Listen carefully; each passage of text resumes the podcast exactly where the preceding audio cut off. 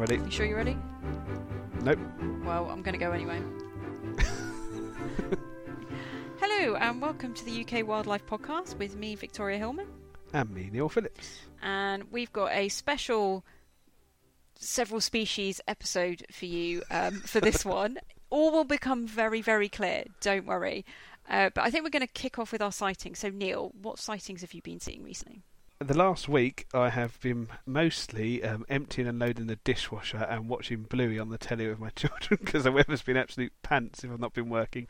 But before that, I did have a few interesting sightings. I've been visiting my friend Phil on Sheppey, and I visited his little owl hide one week and came back the next weekend and having suggested putting down some mealwormy things. The little owl started coming in close, and as soon as I put my pictures online, um, let's just say one or two people have been interested in visiting these hides. Yeah, I've got some lovely pictures of rabbits as well. I've even got a, some of you might have seen the picture of a rabbit in the tree. Have you seen that one, Vic? Uh, no, I haven't. It's about six foot off the ground, up a 45 degree trunk on a willow, which is rather amusing. I also have been doing some dirty twitching again. Sorry, everybody. In my defence, it was that European roller in Suffolk. Honestly, no, I leave Um, you alone for a few weeks and this is what happens. I know. Do you know what? I was severely tempted to go up to Yorkshire. I don't know if you've seen. There's been a black browed albatross at Bempton. Yes, I saw the news about that. It, I wouldn't go up there just and then come home. I'd go up and see my friend in Yorkshire and go and see it. And it's an excuse to go to Bempton for goodness sake, so that'd be totally be worth it. But after I went to the roller, uh, I went to Lakenheath Fen, which is around the corner. Got some lovely pictures of a kingfisher. Again, more birds and bittern. I saw bitterns flying over, hobby flying around, and loads of dragonflies and loads of other wildlife. It's such a lovely site, Lakenheath Fen, the Reserve. A bit closer to home in Essex, at work, I saw a snake fly, which most of you wouldn't be going, huh? It basically looks like a dark lacewing with a long neck. But those that know what snake flies are will be going, ooh. They are really cool. They are really cool. And they're quite hard to see, aren't they? Because they live up in the canopy most of the time. But I've only ever seen one, and it was in Bulgaria, and it was actually quite low down on the vegetation. So Yeah. You do get them occasionally. I had one land on my car. I think I looked it up. I think it was 2008 or something like that, 2009. Landed on the car door in a car park below a load of oak trees. Glimpsed one briefly. Where would that have been? Kefalonia in Greece, I think it was. But it's taken sort of till last week to see another one and finally get some nice pictures of them. Yeah, that was quite fun. Again at work, there's a lovely meadow there. There's a hedge of bramble, effectively on the woodland edge. And one dull evening last week, I went over there and the flowers were just open on the brambles, and that's always a good time. There was the, it's got various names, uh, uh, yellow black longhorn beetle, I've seen it called, or yellow and black striped or striped longhorn, various different names for it. They always come out onto the flowers. Volucella pennins, which is one of the big ones, and also saw a red-legged robber fly eating a wasp. Unfortunately, some of you, by the time this comes out, the pictures have probably been posted of this. Um, it's a lovely picture. The robber fly is eating this solitary wasp, but the actual eating bit is censored by a leaf in front of it, which slightly ruins the shot. Um, but like loads of scorpion flies, and I've had a load of classes last week coming to work, and one class, the one day the sun actually came out, all of them saw the lizards basking on the logs, which was really cool. A couple of really gravid females looking like they're ready to pop, so that's good. That means the lizards are breeding at work. Um, and to top it all off, I had a robber fly in the garden yesterday for the first time, which is really cool. At some point, we will do an episode on robber flies. I may even drag Erica back in for that, I think. But how about you, Vic?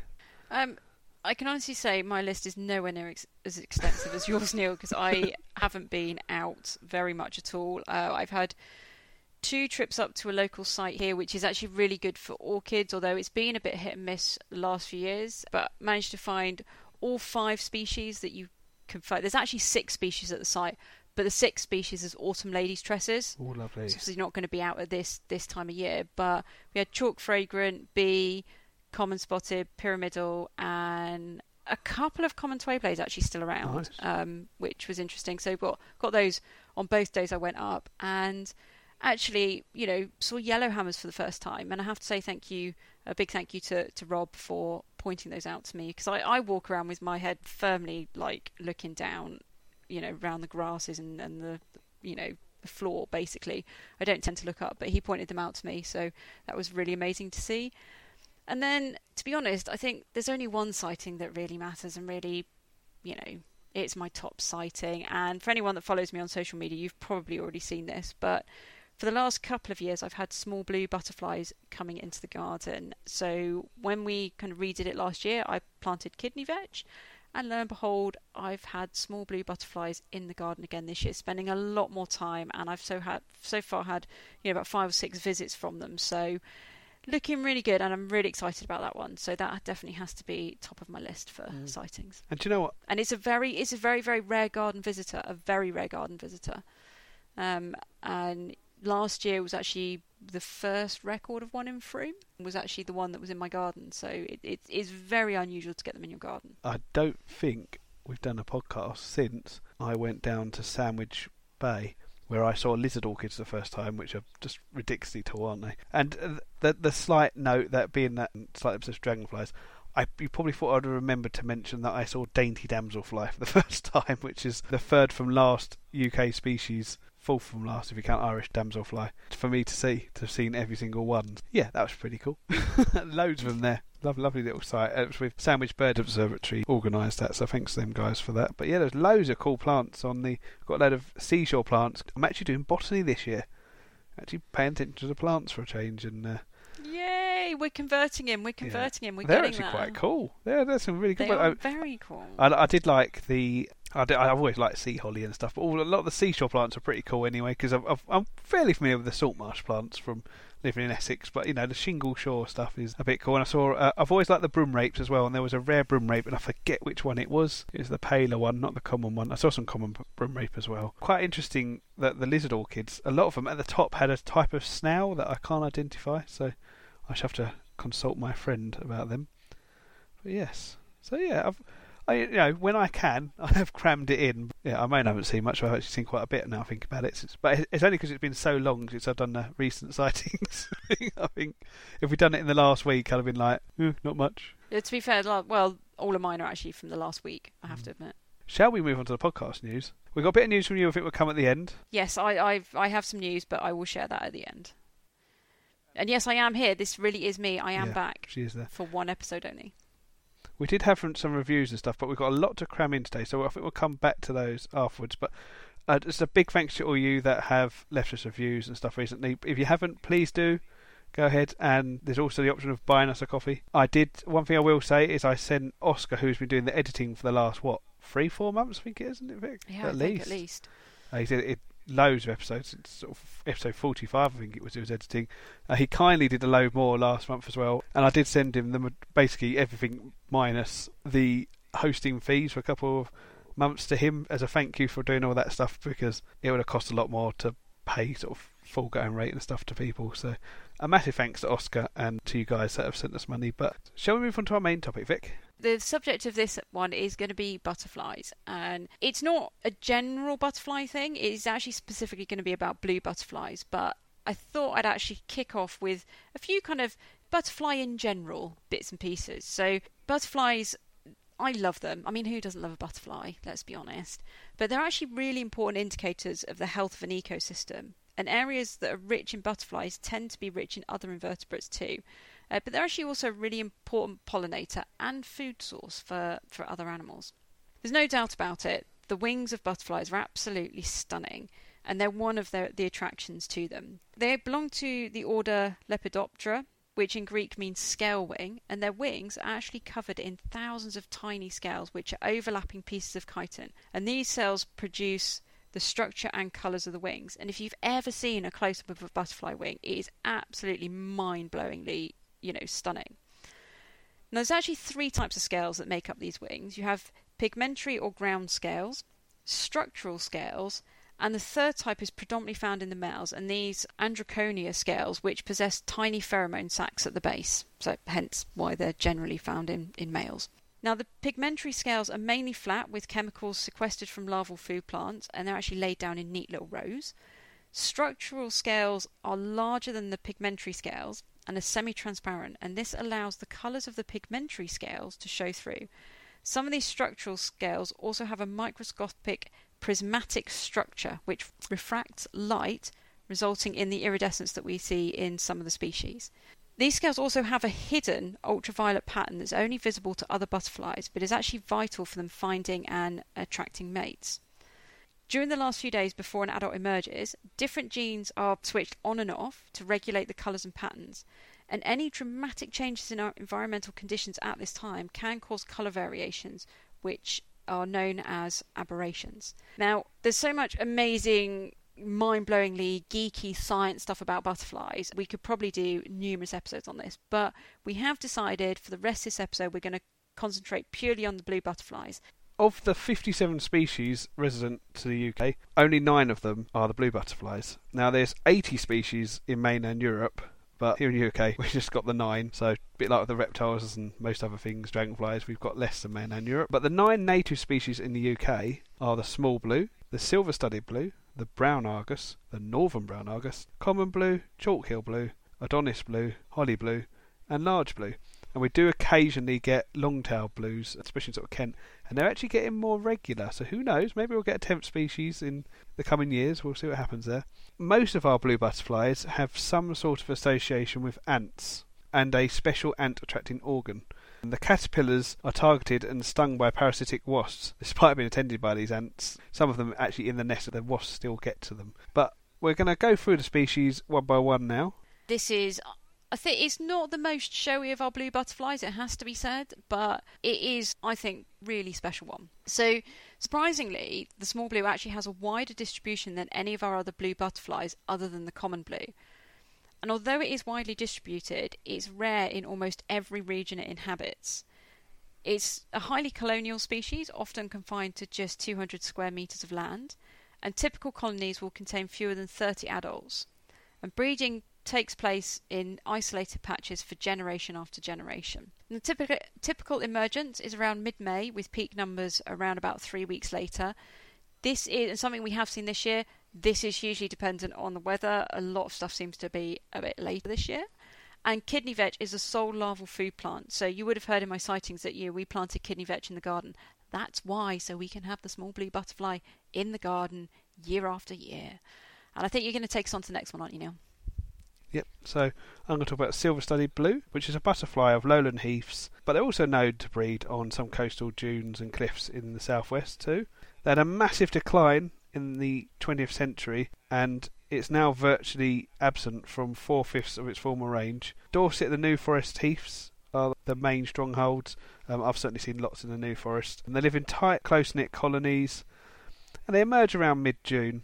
Now, most populations contain between 100 and 1,000 individuals. You do get smaller populations of a few dozen or so, but some of them can be absolutely massive with tens of thousands of adults. And they do roost together in these large groups, so that's quite a thing to see. Now, this species has a more intimate relationship with the ants than any of the other blue butterflies, except for the large blue. The adult female detects black ants' nests and lays her eggs close to them, and there has been observations of her laying in the nest itself. Now, when the caterpillar emerges from the egg, it is immediately attractive to the ants, and after its first skim molt, the caterpillar has developed additional secretory organs that produce saccharine solution fortified with amino acids. Now, when the butterfly emerges from its chrysalis, its furry body is covered in these droplets of liquid, and as it leaves the nest, it's accompanied by four to eight ants, which continue to tend to the butterfly, removing the droplets until the butterfly has inflated its wings, ready to take to the wing. So the ants are protecting it until it can fly away, which is pretty cool. And the larval food plant includes, well, it's quite a few plants actually, a number of ericaceous and, and leguminous plant. Next one up is the brown argus. Now, you're probably thinking, was brown argus? That's not a blue butterfly. Technically, it is actually in the blue butterfly group. And during the 20th century, we actually lost around 40% of the populations of the brown argus, with it being restricted to small localised colonies on unfertilised southern downland, some coastal dune systems, and a small scattering of heathlands and woodlands by the late 1980s. However, in the last 20 years or so, it has made a comeback and recolonised habitats further north and spread to new habitats. Now, the brown argus is one of our species that can have two broods a year. The first tends to be mid May to late June, and the second from July to September. And an adult lifespan is about four days, so they don't live particularly long. They can easily be confused with female common blues, particularly, you know, at a distance until you get a good look on, on the underwings. The caterpillar does have a relationship with ants in that a fully grown caterpillar will have ants in attendance, and in its final stages, the caterpillar produces droplets of honeydew out of a large and active honeydew gland. The larval food plant on calcareous grassland is almost exclusively the common rock rose, but in other habitats it uses annual food plants such as dovefoot's cranesbill and common storksbill. And I think you were going to take us through the northern brown argus, aren't you, Neil? Yeah, so the Northern Brown Argus is pretty much the Scottish version, a Northern England version of the Brown Argus.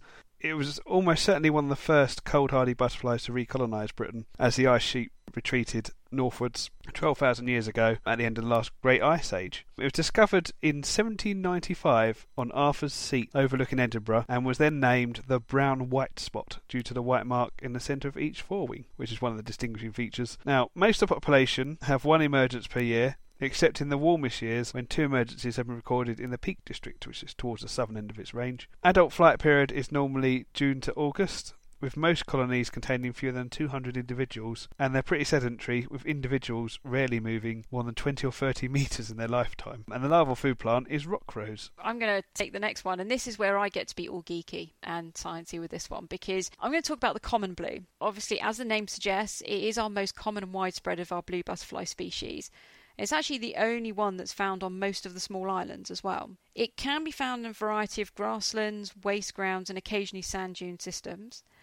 The males are conspicuous with their brilliant blue lilac colour. Females are less conspicuous and said can, at quick glance, be mistaken for a brown argus.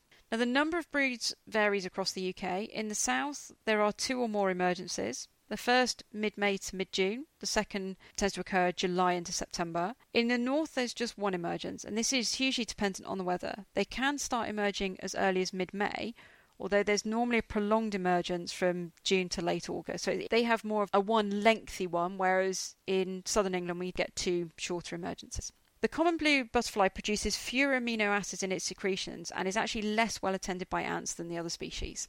Now this is where we get we get all geeky because I'm going to talk about the wings of the common blue because they are particularly special. If you've seen a common blue, it's unmistakable that that incredibly amazing vibrant colour. And the colours are actually produced in a combination of ways to produce that striking blue that we see. Tyndall scattering is partly responsible for the blue and occurs as light is scattered by multiple layers of three dimensional diffraction gratings in the chitin. This same effect is responsible for the blue eyes in humans and the blue sky. Now, in addition to the blue scattering effect, the blue is further enhanced by the pigments in the scales, which are synthesized during scale development just days before the butterfly emerges. A secondary source of pigment comes from the flavonoids obtained from the vetches eaten by the caterpillars and these flavonoids confer health giving and ecological benefits from an early age, and the caterpillar sequesters them in its fat, and these stored flavonoids are passed onto the chrysalis's body fat and are later released and transferred as pigments to the developing wing pads, where they are mixed with the colours that are being synthesized. These flavonoids are colourless or very pale yellow to our, our eyes, but great absorbers of UV light. So they really do out of all of the species, they have like this amazing kind of structure to their wings that the others don't. Now, the main larval food plant for the common blue is bird's foot trefoil, but other plants include greater bird's foot trefoil, black medick, common rest harrow, white clover, and lesser trefoil.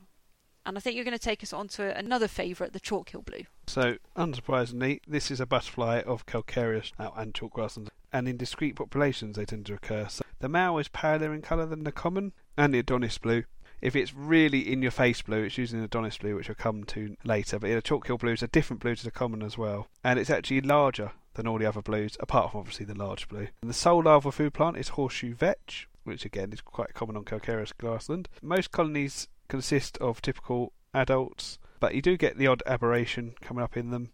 Back in the heyday of British butterfly collecting, these aberrations of all different species were the target for a lot of them, and the ones in the chalk hill blue were among the most sought after of these aberrations. People do still look for these aberrations, but they tend to record them with photographs rather than collect specimens. There's various websites online you can see some of these. But UK Butterflies is one. You can see all the different aberrations in different species, and some of them are really quite spectacular, actually, arguably nicer than the standard ones. And the chalk hill has 87 named aberrations, which must be one of the higher ones in the butterflies, imagine, is it, Vic? Uh, it is actually, and I've actually been lucky enough to see one of the aberrations of the chalk hill blue, oh, and I, I don't know which one it is that I saw, but it basically had virtually no underwing markings. Ooh, Bit weird. It it was absolutely, and it was a male as well because I I'll tend to go out and find them like first thing in the morning when they're still roosting. But then obviously when it opened it, its wings, it, it was clearly a chalk-hill blue, but virtually no markings on the underwings. So it looked like a like holly blue when its wings were shut, basically. A, a little bit, a little bit. It did have some markings, but nowhere near as as much as an, a, a regular chalk-hill, if you like. So when you're looking for the chalkland specialists, if you've got one you're not sure about, it's usually a chalk-hill blue but you know when you see the next species, which is the Adonis blue. You do. It's just the, so bright. it is. I think the Adonis blue is probably one of the easiest to spot because the colour it is like strikingly blue and. Mm. With in a your face blue, blue, isn't it? It is in your face blue, and with a common blue, it is that kind of blue stroke lilac. There is that hint of lilac in, in the wings. With the, the Adonis blue, it is blue, and I'm talking like in your face blue. It's unmistakable. This is a species of unimproved chalk downland, but it's restricted to only the hottest areas of the UK on south facing hillsides where the soil is so thin and the turf is sparse or closely grazed to allow the sun to bake the ground. I'm actually very lucky there is a couple of sites, actually one site just down the road from me where we do get Adonis blue. It is an easily recognisable species with the male having these brilliant blue wings. They also have distinctive black lines that enter and sometimes cross the white fringes of the wings. Now, all the ones I've seen, that black line definitely crosses the white fringes, so it is unmistakable. And, and also here, I've got a site for Chalk Blues and a site for Adonis Blues. I never find the two on the same site. So we'll get common and Adonis and I get common and Chalk Hill, but don't seem to get Adonis and Chalk Hill, interestingly.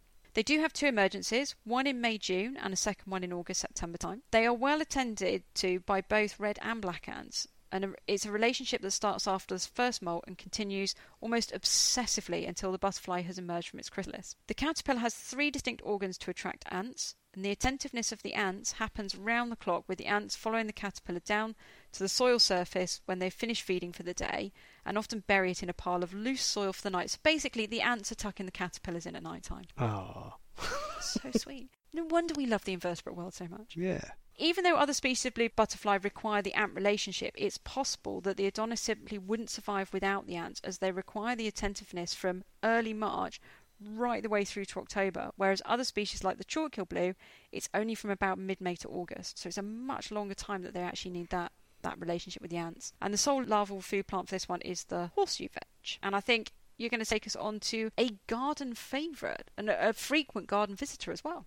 Yep. So if you've got a normal garden like mine and not some stupidly lucky like Vic, uh, probably if you see a blue butterfly in your garden, it's going to be a holly blue. They're also emerge a bit earlier than the others, so sort of mid-April onwards. And you see them on ivy, holly, which is the food plants, and just shrubs generally. I've, I've got a hedgerow in my garden, and I quite often see them fluttering around there and the bushes in front of it. They also tend to settle with their wings closed, and they open up in weak sunshine or when the sun's just coming through the cloud. And they very rarely get them up to sort of flat and showing the whole wing. They're sort of like half open at 45 degrees. And what's interesting with them is one year you'll get hordes of them, and then another year you'll have very few, and it's a cycle four to six years. And basically, what happens is as their numbers increase, the numbers of a parasitic wasp that affects them increases with it and then causes the population to crash. And of course, the wasp numbers crash and the holly numbers creep up. It's the parasite host relationship, as they call it in biology ecology. And the larvae feed on flower buds and berries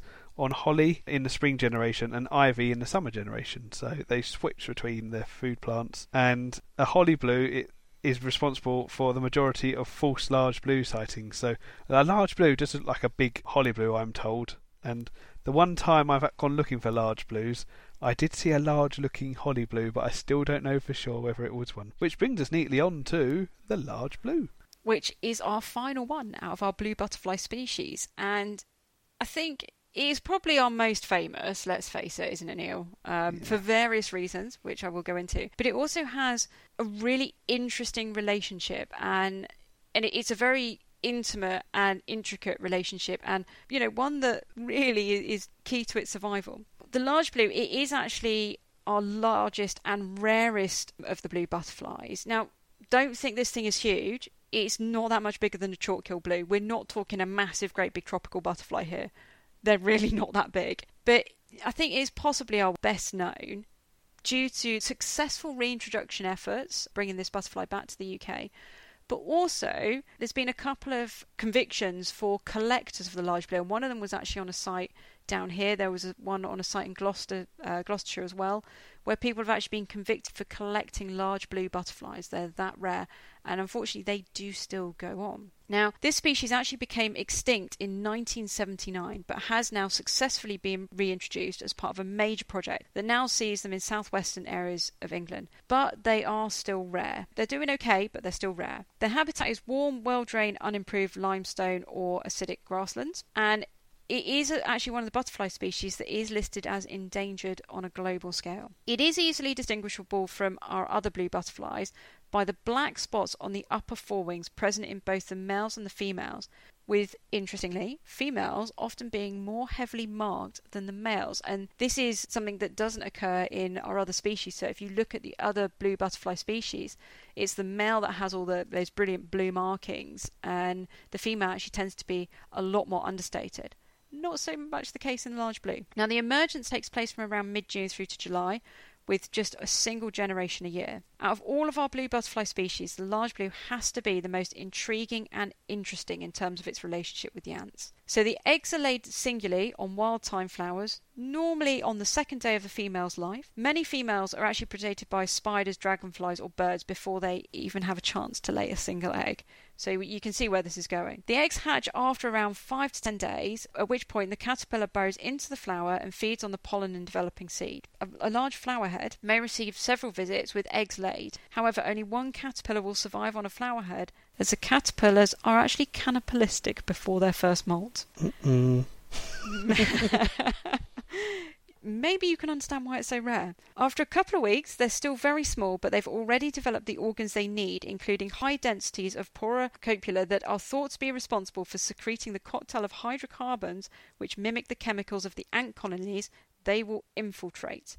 Now, infiltrate is a key word here when we go on to the next part of the cycle. From its final skin molt, the caterpillar will emerge between about 5 to 7 pm, at which point it will drop from the flower, falling to the ground, to increase its chances of being found by a red ant. By doing it at this time of night, so kind of early evening, it increases the chance of being found by at least a hundredfold, as this is the prime foraging time for this particular ant. After maybe four hours of milking, the caterpillar will rear up, and the ant is tricked into thinking that it's actually an escaped ant grub from the nest. And the caterpillar itself actually possesses the size and hairiness of the ant grub, so it's further kind of tricking the ant into thinking it's a grub. The ant will then take the caterpillar back to the nest and places it amongst the ant brood. I feel like well, this could turn into like a horror movie, couldn't it, Neil? Yes. Now, once inside the nest, the caterpillar will actually feed on the ant grubs and quickly grows in size. It will then hibernate in the nest over winter and resumes feeding near the surface in the spring. As a chrysalis, the large blue produces a song that is remarkably similar to that of the queen red ant, which leads it to being very, very well attended during this time. And after about three weeks, the butterfly will burst free and emerge between about 8 and 9.30 in the morning, accompanied by the ants, to start the cycle all over again. That has to be one of our most fascinating relationships between two invertebrate species. It's the story of their conservation. When they went extinct, we knew they had a relationship with ants, but had no idea how specific it was to the one species, and it took a while, didn't it? From then when they reintroduced it, they knew what was going on by then. So mm. the grass, it's ridiculous, isn't it? The grass has to be certain heights or a certain species of Myrmica, and oh god, it's, it's ridiculous. Silly things. That's why dragonflies are better than butterflies. Not quite so. Selective. But it also shows why it's so important to conserve a habitat as a whole. You can't yeah. just conserve one species. You have to conserve the habitat as a whole because, okay, we know about these relationships now, and, and for some of these species, there's been a lot of work done on them. There are so many other intricate relationships between plants and fungi, trees and fungi, and other, you know, invertebrates and other invertebrates, and they need those relationships to actually survive. Yeah, I mean, a classic example of a rare animal we don't know much about is the hornet robberfly. I think we mentioned this in the episode of Erica. You got hornet robberfly. We know it lays its eggs on like horse dung and rabbit dung. I've actually seen them doing it, and we know they live on heathy areas. But we actually have no, no I don't know if anyone's actually seen the larvae, and we certainly don't know what they eat, how long it takes, etc., etc and that's a red data list species we should be conserving. we don't even know its full life cycle. It's and there's a whole host of species in fresh water where we've got the adults and we've probably found the larvae, but we don't know which one matches with which. it does show how much we still don't know and how much we still need to Yeah. learn and really should be researching about this. I mean, the butterflies are one of the most researched of all insects, certainly in the UK. Mm. And Yeah. and there's only yes those uh, what Erica calls them day flying mutant moths. Yes. it's technically accurate because they are technically moths, but you know they're pretty moths. But there we go. Yeah. So But but I hope you've you've enjoyed our geeky delve into the world of blue butterflies. And we thought we'd do it now as well because actually there's quite a few like I I've seen small blues, common blues, chalk blues will be coming out now. Probably coming to the end of large blues, although they were a little bit late this year. Brown Argus. So it's kind of prime time for blue butterflies, really, to get out there and try and find some. we're smack bang in the middle of the season for them. If I actually manage to edit this in time. I should do, hopefully.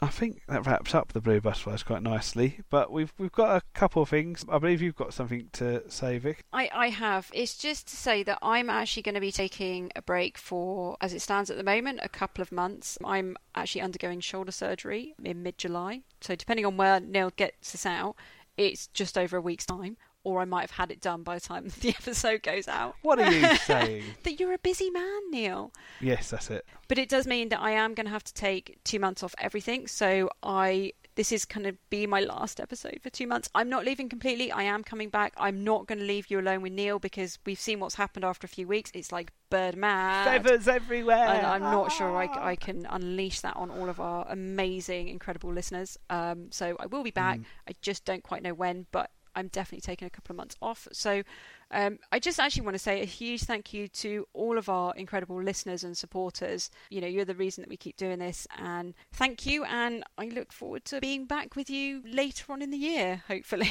this whole business, business, business. that is is- that is a sentence. The busyness business means I might only be doing two episodes a month at the moment. I was gonna say year then. That would be really lazy. Two episodes a month for the next month or two. That was how it goes because obviously I've got to do any research, sort out all the guests, and blah blah blah blah blah. And I'm editing again, so that limits it. Although, of course, if you wish to buy us a coffee, I might be able to afford to get Oliver to come back and do an episode or two, which might help. So uh, there you go. That Doesn't count as blackmail, does it? That's just um, incentive, isn't it? but there we go. Yes, Oscar's very kindly sent me all the theme tune and stuff, which hopefully you would have heard at the start of this episode if I managed to get it to work. there we go. Right. Well, I think that's it. But please do look after Neil in my absence. My my two month Mhm. break is actually from everything. So as of the 14th of July, I will actually be off social media for two months as well. So yeah, I'll, I'll be obviously staying in touch with Neil, but I won't be present. I'll be ignoring her. Yeah, just like any good friend. Yep, blanking her. You even do podcasts on my own. I'm going to blank. no, not really. As usual, we're having a really long finish. I'm just going to publicly wish you all the best, Thank and you. Uh, I'm sure most of our listeners will too. Thank you. Yeah, well, fingers crossed. This is like the road to recovery now. And then once it's all sorted, we'll have a few more in the field episodes next year. I hope. That's that's the plan. That's If definitely the plan. Hopefully, a lot of other stuff will have settled down. It'll be a lot easier for us to do them next year as Yeah, well. somewhere between lockdown nine and ten, we'll. I fear the next one might be coming soon. oh dear God, that's that could age horribly, couldn't it? That that joke. Yeah, never mind. Yes. Right. Well, thanks very much, guys. Um, we'll end it there before I have to edit even more waffling, and we'll. Well, I'll see you next time. and I will see you in a couple of months. Take care, everyone. bye-bye. bye. Bye. Thank you for listening to the UK Wildlife Podcast. If you enjoyed this episode, then please do subscribe and leave a review for us on Apple Podcast or whichever podcast service you use. You can follow us on Twitter at UK Wildlife Pod, all one word, Or on Instagram at UK Wildlife Podcast. and like us on our Facebook page, UK Wildlife Podcast. And you can also post to the UK Wildlife Podcast community group. If you would like to share your wildlife news or sightings with us on Instagram or Twitter, then please tag us in the post and use the hashtag UK Wildlife Podcast. And you can now support us through our Buy Me a Coffee account, which you can find at buymeacoffee.com forward slash UK Wildlife Pod, where you can give us a one off bit of support or join our membership scheme. Head there to find out more. This episode was edited by Neil Phillips, and music is by Oscar Henderson. You can find him on Instagram at oscar.creates.